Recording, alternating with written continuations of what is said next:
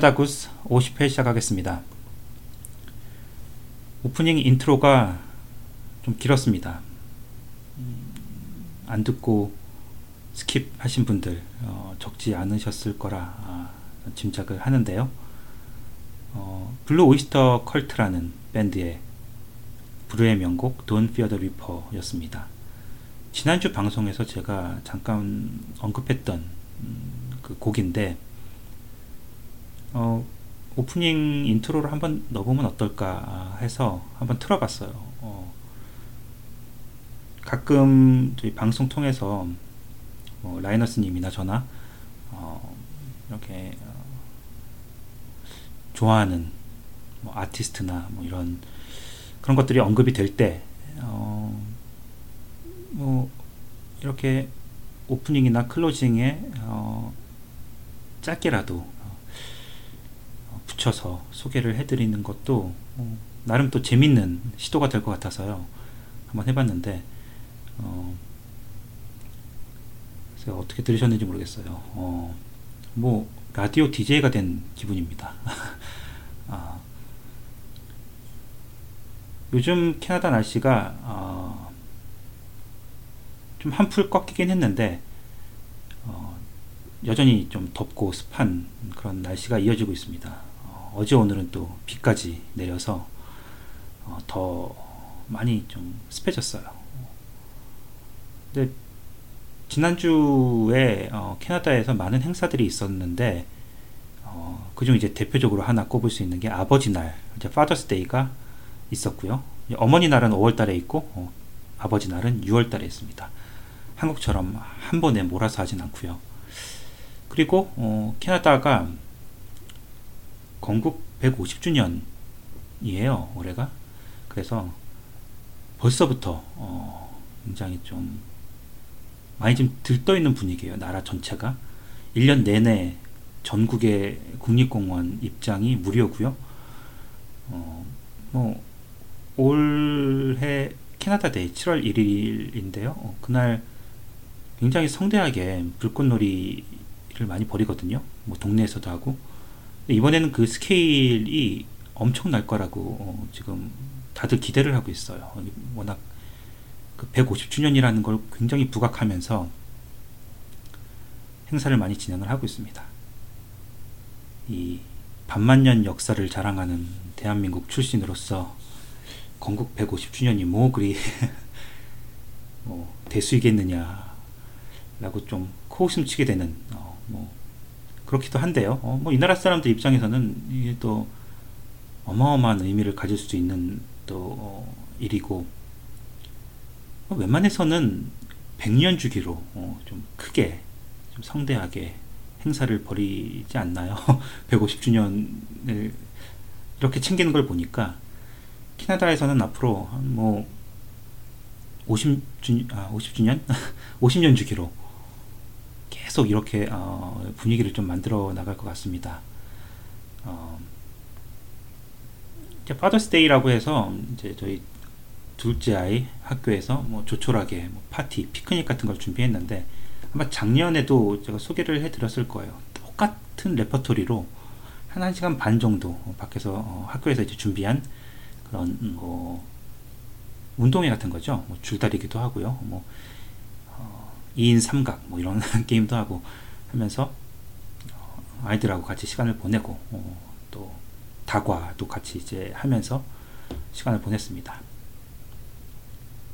이 어떤 사람들은 이 Father's Day, Mother's Day의 거부감을 좀 보이더라고요. 어, 이 캐나다 사람들 중에서는 이런 날들이 어, 이제 오래전부터 전통적으로 계속 어, 흘러온 그런 행사들이 아니라 카드 회사가 카드를 팔아먹으려고 어, 만든 그런 날이다.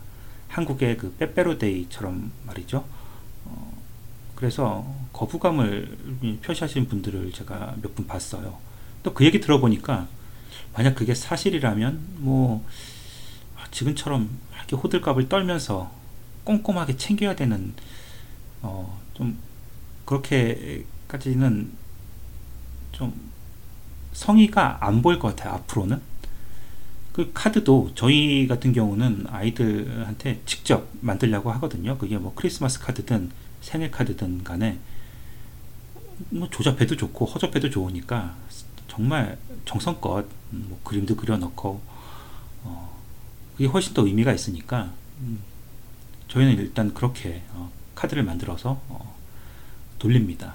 어, 저도 개인적으로 이제 생일이나 어, 이제 아버지 날 같은 날에 이제 아이들한테 카드를 받을 때도 뭐 차원이 다른 감동이죠. 어, 그냥 가게에서 사온 카드에 몇 자 적어서 어, 그 건네는 카드보다는 어, 정말 평생 간직하게 되고요. 직접 만든 카드들은 어, 자주 자주 꺼내서 어, 보면서 어, 많이 또 흐뭇해하고 이제 그런 걸 좋아해서요. 아이들한테는 좀 괴로울지 몰라도 어, 그래도 그게 어, 바람직한 것이다 하고 어, 좀 저희 집에서는 그렇게 좀 가르치는 편입니다. 어, 여기선 저희는 빼빼로데이까지 챙기거든요. 한국처럼 안 챙겨도 되는데 뭐 애들한테 좀 재밌으라고 어, 뭐 그럽니다만 카드도 직접 만들어서 어, 보내게 하는데 빼빼로데이도 어, 빼빼로를 사 먹는 게 아니라 집에서 뭐 어, 가볍게 baking을 해서 어, 뭐 먹는 날로 하든지 좀 그러면 의미가 있을 것 같고요. 뭐 삼겹살 데이, 뭐 무슨 데이, 뭐 굉장히 많지 않습니까? 아, 뭐 나름 사는 또 재미이기도 하고 해서 어, 챙길 수 있는 부분은 또 챙겨 보려고 또 애를 쓰고 있습니다. 애들도 좋아하고요. 어, 이제 애들은 이제 캐나다에는 없는 한국 고유의 어린이날 가장 늘 고대합니다. 저희가 또 챙겨주니까요. 어, 어, 이게 웬 횡재냐라는 그런 얘기를 하더라고요. 어, 캐나다에서는 생일 그리고 크리스마스 외에는 뭐 이유 없이 선물을 받을 때가 없는데 어, 단지 한국인이라는 그 이유로 어, 어린이날까지 꼬박꼬박 어, 챙겨주니 어, 좋아하더군요. 어, 같이 진행해 주시는 마이크님이 지금 도미니카 공화국 여행 중이십니다. 작년에 쿠바에 다녀오셔서 저희한테 펌프질을 많이 하셨어요. 그래서 올 초에 저희가 다녀왔는데 이번에는 도미니카 공화국으로 어, 한층 업그레이드된 어, 패키지로 다녀오신다고 합니다. 또 마이크님 여행기 들어보고서 어, 너무 좋았다고 하시면 어, 뭐 어쩌겠습니까? 내년에 또 가야죠. 어, 어, 쿠바보다는 좀 한 단계 위에 있는 그런 어, 여행지라고 하네요. 어, 모든 기후라든지 뭐 어, 환경 또 뭐 많이 흡사하다곤 하는데 조금씩 그 숙박 시설이라든지 이제 아이들 놀 수 있게 하는 그런 시설들은 쿠바에 비해서는 확실히 좀 낫다고 합니다. 어, 그것도 가격 대비로 어, 뭐 괜찮다 싶으면 저희가 어, 여행기 들려드리면서 어, 소개를 해드리겠습니다. 어, 뭐 쿠바 얘기 갑자기 나오니까 그 루이스 폰지라는 그 가수가 있대요. 보니까 어, 푸에르토리코 출신인가요? 아무튼 이 가수의 데스페시도인가? 아, 아무튼 그 거기에 있는데 이게 저희가 쿠바에 가 있었던 일주일 동안 이 리조트 안에서도 계속 이 노래만 다른 노래가 안 나오고 이 노래만 틀어줬어요. 계속 정말 귀에 못이 박힐 정도로 들었는데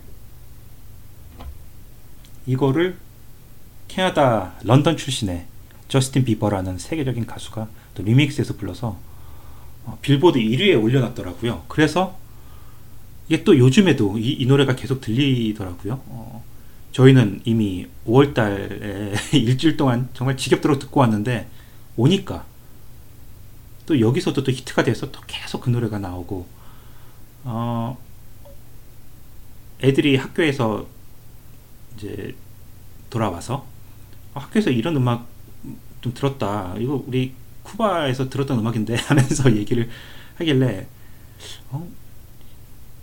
이 남미 히트곡이 어, 북미에서까지 어, 왜 이리 인기인가 했더니 어, 저스틴 비버 군이 어, 리믹스로 어, 불렀군요. 되게 재밌는 게 얼마 전에 이 저스틴 비버가 콘서트 때 팬들이 이 곡을 불러달라고 그렇게 요청을 했답니다. 근데 가사를 이게 아무래도 그 스페니쉬니까요. 가사가 기억 안 나고 잘 모르겠다면서 거부를 했는데 요청을 거부하자 이제 팬들이 이제 신발을 저스틴 비버한테 집어 던지는 그 장면이 동영상으로 예, 올라온 게 있더라고요. 어, 지금 유튜브에 가시면 어, 보실 수 있는데 어, 바로 이 곡 때문이었군요. 저희가 아주 익숙해진 이 루이스 폰지의 곡 때문에 어, 저스틴 비버도 그런 봉변을 당했다고 하는데 한번 웬만해서는 어, 뭐 좀 들려줄 수 있는 거 아닌가요? 본인 곡이고 어, 빌보드 1위까지 올랐는데 가사를 모르겠다고 어, 거부를 하다니 어, 뭐, 캐나다 런던 출신이라서 런던의 자랑이 아니라 어, 뭐 런던의 수치가 되어버린 그런 느낌입니다. 요즘 저는 이제 경찰 소설 하나 읽고 있어요. 뭐 쉬는 시간에 짬짬이 읽고 있는데 윌 빌이라는 작가야. 윌 빌. 영화 킬빌과 rhyme이 같습니다. 이 윌빌이라는 작가의 LA Rex라는 어, 소설이에요. 굉장히 재밌어요. 지금 아마 지금까지 읽어본 경찰 소설 중 가장 리얼하고 아주 독한 작품일 겁니다. 이 윌빌 작가는 실제로 경찰 출신인데 어, 경찰 때려치고 어, 시나리오 작가가 됐어요. 그래서 여러분들 잘 아시는 Castle이라는 미드를 썼고요. 영화로는 Gangster Squad라는 몇 년 전에 그, 그, 범죄 영화였죠. 어, 시나리오를 썼습니다. 그리고 아쿠아맨의 시나리오도 썼다고 하네요. 이 아쿠아맨이 제임스 완 감독, 그 Saw 감독한 제임스 완 감독이 DC 시네마틱 유니버스에 이제 이번에 원더우먼도 어, 같은 universe 속에 어, 있는 포함된 영화인데요. 어, 제임스 완 감독의 아쿠아맨도 어, 이 윌 빌이 시나리오를 썼다고 하네요. 좀 오래된 영화인데 덴젤 워싱턴하고 에단 호크가 주연했던 Training Day 혹시 기억하시나요? 그 LA의 그 정말 리얼한 그 깽단과 경찰의 그, 그 전쟁 그리고 그 온갖 그 암투와 음모와 그 부패한 그 경찰들의 이야기. 딱 그 영화를 소설로 읽는 느낌이에요. 이 LA Rex라는 게. 어, 정말 살 떨릴 정도로 리얼합니다. 어, 정말 리얼리즘의 관점에서 보면 이 경찰 소설의 대가라고 할 수 있는 에드 맥베인의 87분서 시리즈 한 50권 이상 되는 이 시리즈와는 차원이 정말 다릅니다. 어, 여성 독자들한테는 잘 모르겠는데 이 정말 이 거친 정말 독한 그런 범죄 소설 좋아하시면 어, 추천을 강하게 해드리고요. 어, 이거 다 읽고 나서 어, 본호의 서재로 어, 소개를 해드릴 아마 기회가 있을 것 같습니다. 그때 자세한 얘기를 해드릴 거고요. 아 넷플릭스 가입자로서 이제 옥자가 곧 풀린다고 하죠. 이번 주에 풀리나요? 어, 이런 것도 극장에 가서 봐줘야 되는데 어, 그래도 뭐 무료로 집에서 어, 합법적으로 좋은 화질로 볼 수 있는데 굳이 뭐 아, 돈 들여서 어, 뭐 그럴 필요가 있을까도 싶지만 이미 본 사람들 리뷰를 좀 봤어요. 근데 생각보다 좀 아동틱하다고 하더라고요. 어, 이 어린이 영화스러운 부분이 좀 많아서 실망했다는 리뷰가 많이 보이는데 어, 저는 이제 봉준호 감독 영화 중에서는 살인의 추억만을 좋게 봐서요. 글쎄요, 뭐 괴물도 그렇고 어, 설국열차도 취향 탓이겠죠. 어, 다 좋은 영화들이지만 어, 헐리우드 진출한 한국 감독 영화 중에서는 저는 아직까지는 박찬욱 감독의 스토커가 제일 좋았던 것 같아요. 어, 스토커 딱 그 박찬욱 영화라는 게그 어, 스타일이 보이더라고요. 저는 이제 어, 한국 영화 중에서는 올드보이를 가장 좋아하는데 어, 전 스토커도 굉장히 재밌게 봤어요. 어, 뭐 박찬욱, 봉준호, 김지훈 감독 어, 헐리우드에 다 진출을 하셨는데요. 개인적으로는 최동원 감독 꼭 보고 싶습니다. 최 감독이 어, 타짜랑 음, 범죄의 재구성을 제가 어, 굉장히 좋아합니다. 어, 최동원 감독 정도는 아마 헐리우드에서 오락 영화 연출로 꽤 성공할 수 있을 것 같다는 전 생각이 듭니다. 어, 최동원 감독이야 뭐 저희 캐나다 부스와도 또 어, 아시는 분들은 아시겠지만 어, 연결고리가 좀 있으신 분이셔서 어, 최동원 감독 좀 잘 되셨으면 좋겠습니다. 어, 뉴스 좀 살펴보면요. 지난 12일에 시행된 전문직 고속 이민 프로그램인 Global Talent Stream GTS라고 하네요. 이 GTS의 세부 사항이 공개됐습니다. 이 GTS는 전문 기술 직종에 있는 외국인들의 신속한 캐나다 취업과 이민을 위한 것이라고 합니다. 특히 IT 등 전문 직종 종사자들은 캐나다 고성장 기업으로부터 초청을 받을 경우 2주 만에 노동시장 평가서와 노동 허가가 발급되고 이후 영주권까지 신청을 할 수 있다고 합니다. 이 프로그램을 어, 이 프로그램의 활용을 극대화시키기 위해서 12일부터 일부 직종은 비자 없이도 6개월에 15일 그리고 1년에 30일까지 일을 할 수 있게 됐다고 합니다. 어, GTS를 신청할 수 있는 직종은요 컴퓨터 정보 시스템 매니저 컴퓨터 엔지니어, 정보 시스템 분석과 아, 상담하시는 분들, 그리고 데이터, 데이터베이스 분석가, 소프트웨어 엔지니어, 디자이너, 컴퓨터 프로, 프로그래머, 미디어 개발자, 웹 디자이너, 전기 엔지니어링, technician, 어, 디지털 미디어 디자인, 뭐 이런 쪽에 계시는 분들 어, GTS 신청할 수 있다고 하니까요. 어, 참고하시기 바랍니다. 제가 앞서 말씀드린 대로 올해 건국 150주년을 맞아서요. 캐나다 정부가 기념 집회에 이어서 기념 주화를 선보였는데 이 중 2달러 동전이 어, 야광으로 만들어졌더라고요. 이제 SNS상에서 이 동전을 어, 이제 누가 인증샷을 올려서 봤는데 어 정말 탐이 납니다. 언제 제 손에 들어올지 모르겠지만 어, 불 꺼놓고 보면 굉장히 멋있, 멋있더라고요. 푸른 빛이 확 나는 게 뭐, 어, 굉장한 또 전시 효과가 있는 것 같고, 밤에 불 꺼놓고 동전 찾을 일 있을 때 굉장히 좀 유용할 것 같습니다.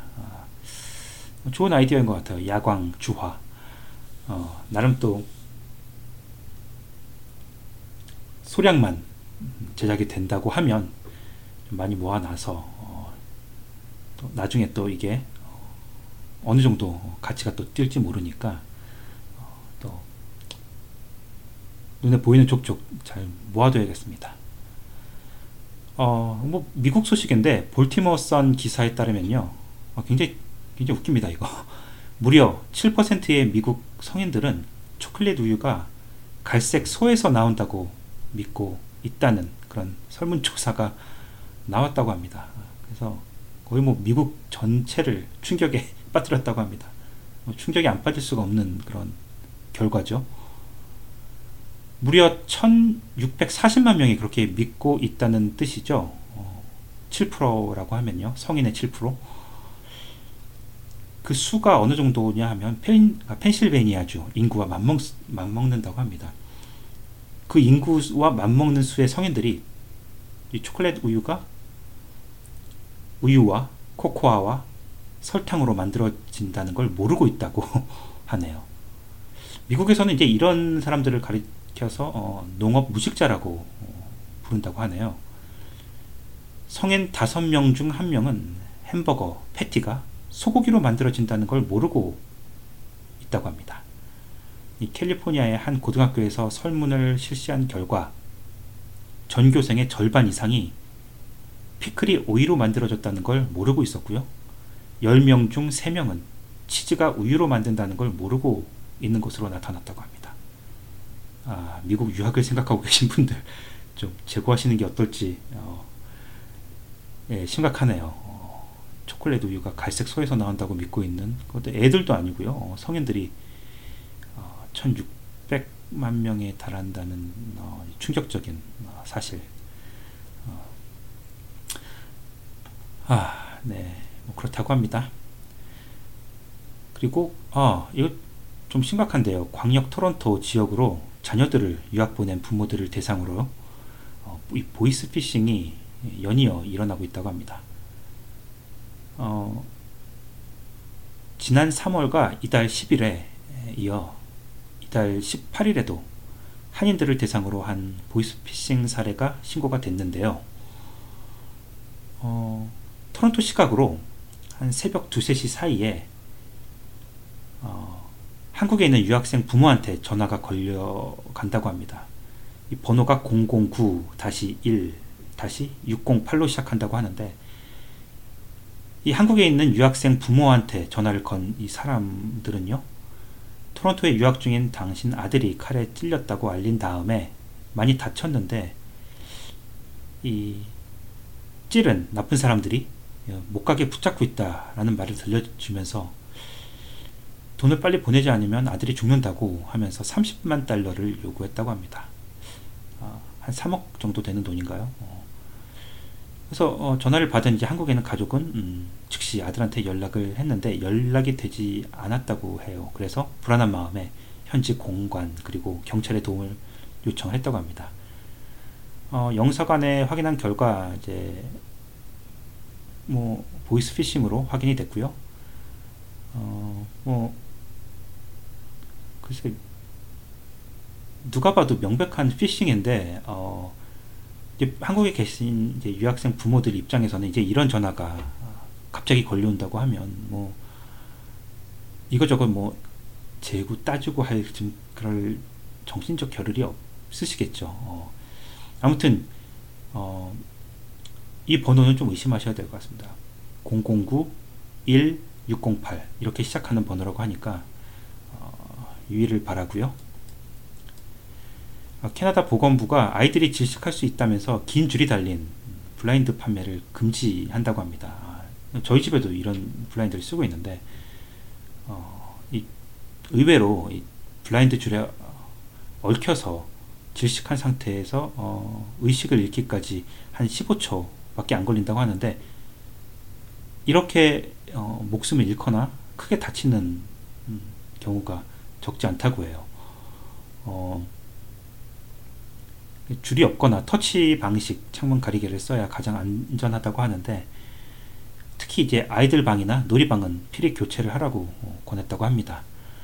그리고 어, 당장 교체할 수 없으면 이 줄을 아이들 손에 닿지 않는 높은 곳에 두라고 어, 그렇게 권했네요. 어, 저희 집 애들도 이제 예, 지금은 좀 커서 괜찮지만 어릴 때는 저희도 이제 줄을 손이 닿지 않게 높이 걸어두고 살았습니다. 캐나다에서는 저번에도 이 유아 침대의 위험성을 경고하는 등 좀 어린이와 노약자, 장애인 관련 부분들은 꽤 확실하고 집요하게 챙기는 그런 어, 경향이 있습니다. 어, 좋죠. 어, 그렇게 어, 사회 약자들 우선으로 어, 확실하게 챙기는 건 굉장히 좋은 것 같습니다. 좀 한국에서 좀 어, 이런 걸 좀 배울 필요가 있다고 어, 생각이 되고요. 이 전국 암 협회 어, 캐나다 전국 암 협회죠가 캐나다 인구의 약 절반이 생전에 암 진단을 받을 수 있다고 경고했습니다. 어, 충격적인데요. 통계청에 따르면 암은 캐나다인의 가장 큰 사망 원인이라고 합니다. 두 번째는 심장마비라고 하는데 암 환자 증가의 이유 중 하나로 인구 고령화가 꼽혔다고 합니다. 젊은 사람보다 나이 든 사람이 확실히 더 취약하겠죠. 실제로 캐나다의 암 환자의 90%가 50세 이상입니다. 45%는 70, 70세 이상. 어, 의학이 많이 발전해서 생존율도 높아진 게 사실이죠. 암 판정 5년 후에도 살아있는 환자를 토대로 평균 생존율을 집계한 결과 60%가 나왔다고 하네요. 이게 1940년대에는 고작 25%밖에 안 됐다고 합니다. 뭐 다만 이제 암 종류가 수백 가지에 달하기 때문에 생존율에 차이가 확실히 있겠죠. 고환암이나 갑상선암, 전립, 전립선암 이런 것들은 95%의 생존율을 보인다고 해요. 하지만 이제 유방암이나 아, 호지킨, 림프종 뭐 이런 건 85%라고 하는데 췌장암은 아직도 불치병 수준이라고 합니다. 아, 뭐 이거는 캐나다나 한국이나 뭐 가릴 것 없이 금연, 운동, 뭐 건강한 식단, 자외선 차단 주기적인 검진 뭐 이건 어, 이런 암 예방에 도움이 되는 건 특히 좀 이제 중년에 접어드신 분들은 확실히 챙기셔야 될 것 같습니다. 어, 엊그제 신문에 토론토에서 가장 비싼 집이 소개가 됐는데 이 부동산 사이트 Realtor Realtor.ca에서 어, 토론토에서 가장 비싼 집을 공개했습니다. 이게 한 5위까지 공개가 됐는데 어, 그냥 1위만 소개해드리면 어, 하일랜드 에브뉴 10번가 10번지입니다. 로즈데일 무어파크 지역이라고 하는데 2,200만 달러 한화로 189억이라고 합니다. 어, 이게 토론토에서 가장 비싼 집이라고 하네요. 한국의 이건희 회장 자택이 얼마인지 모르겠습니다만 어, 거의 뭐 200억에 200억 원에 달하는 어, 이 집이 토론토에서 가장 비싼 집입니다.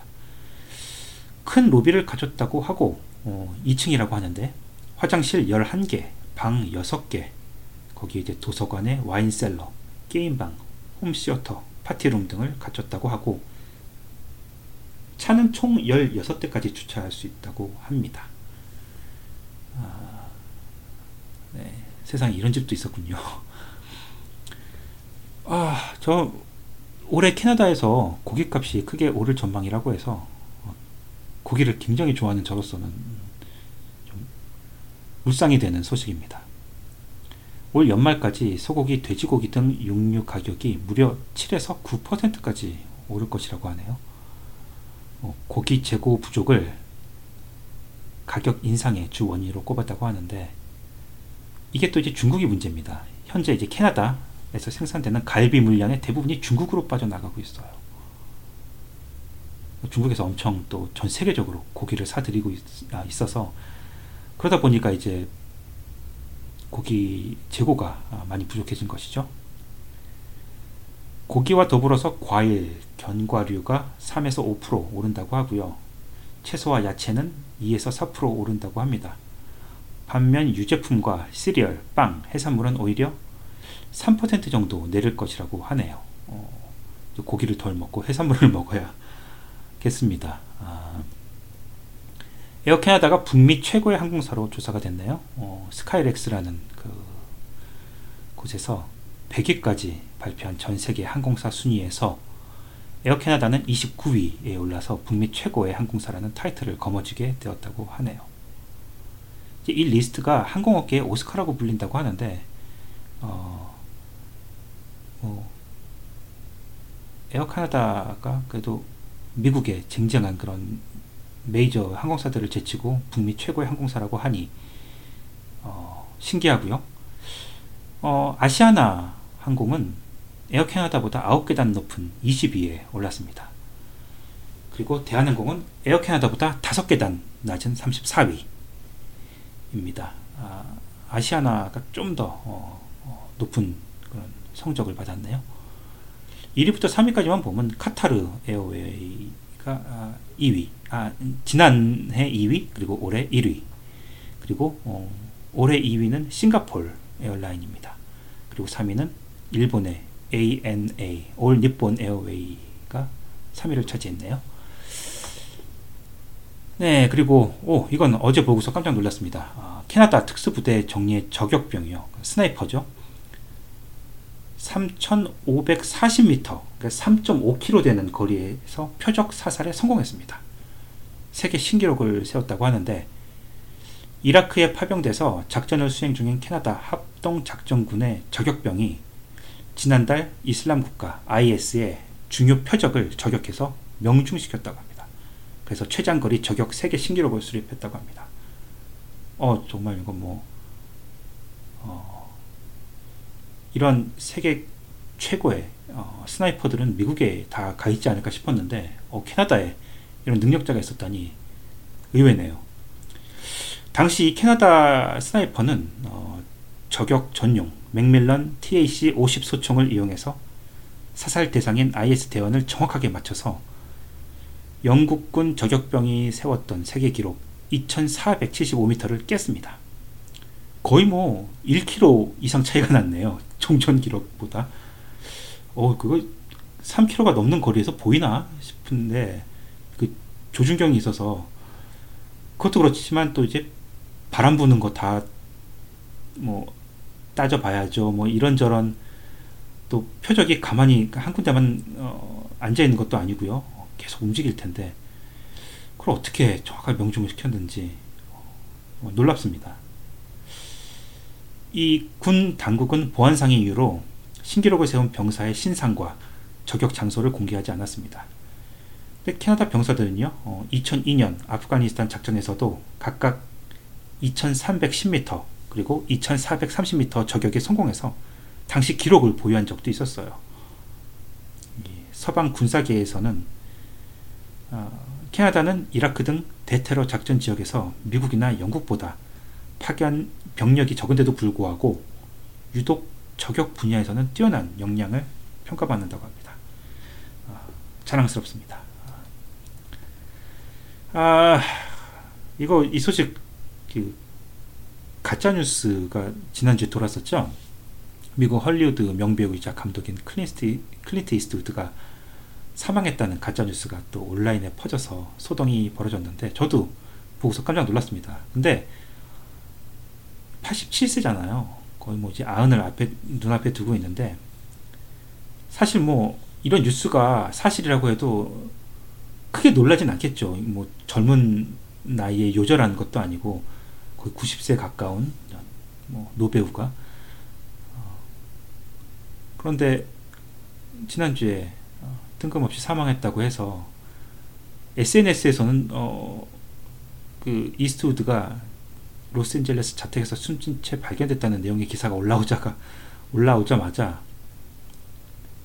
이제 유명 동료 배우들 톰 행크스 매튜 맥커너히, 뭐 맷 데이먼, 메릴 스트립 같은 기라성 같은 배우들이 트위터에 추모글을 막 올렸다고 해요.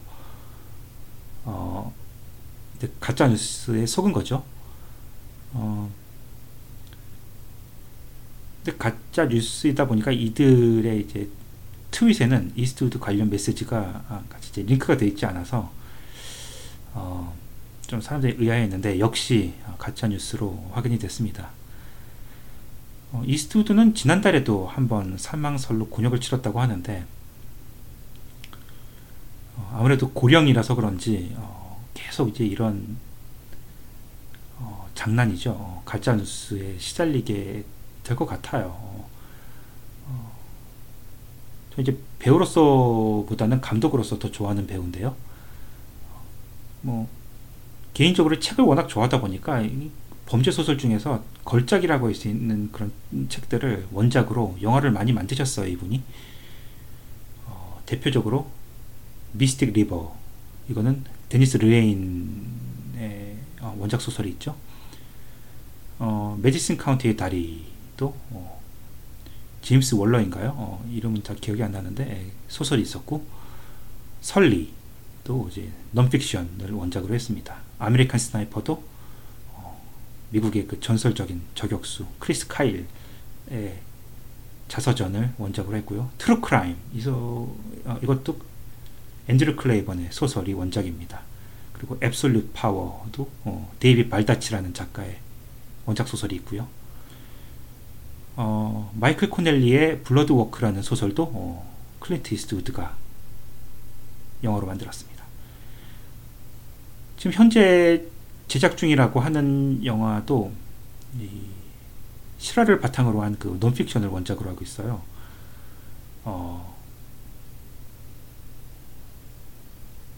파리행 3시 17분 뭐 하여튼 뭐 이런 제목인데 아, 이제 파리에서 어, 파리로 가는 어, 3시 17분 기차가 기차 안에서 테러범 하나가 이제 승객들을 수백 명의 승객들을 인질로 잡고서 어, 테러를 벌이려고 하는데 마침 또 그 기차에 타고 있던 미국인 4명 전직 군인들이 어, 제압하는 거죠. 그 굉장히 어, 영화보다 더 어, 드라마틱한 상황이었다고 하는데 그 실화를 책으로 쓴 게 있어요. 이제 그걸 이 클린트 이스트 옹께서 영화로 만드신다고 합니다.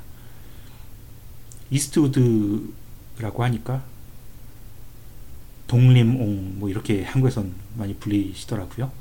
어, 뭐그 외에도 밀리언 달러 베이비, 어, 그랜 토리노, 어, 뭐 정말 어마어마한 영화 아, 많이 만드셨는데 그래서 배우로서는 잘 모르겠어요. 그 진가를 잘 모르겠는데 어, 연출에 있어서는 정말 90세를 코앞에 두신 분이 맞는지 싶을 정도로 감각이 굉장하십니다. 명 감독이시죠 이제는. 어, 아무튼 지난주에 그런 가짜 뉴스가 있어서 세상을 좀 떠들썩하게 만들었다고 합니다. 자, 뭐 이번 주에 어, 전해드릴 소식은 이 정도로 정리가 될 것 같습니다. 그래서 뉴스를 모아보면서 어, 어, 이 정도면 꽤 되는 되는 것이 뭐 한 1시간 분량 나오겠군 했는데 아, 확실히 혼자서 진행을 하다 보니까 방송이 확실히 좀 짧아지는 그런 경향이 있습니다. 아, 라이너스님 아, 조속한 복귀를 다시 촉구드리고요. 어, 저는 어, 조금 있다가 오랜만에 본호의 서재를 어, 녹음을 할까 합니다. 어, 그럼 50회 2부는 본호의 서재로 어, 인사드리는 걸로 하고요. 1부는 여기서 마치도록 하겠습니다. 감사합니다.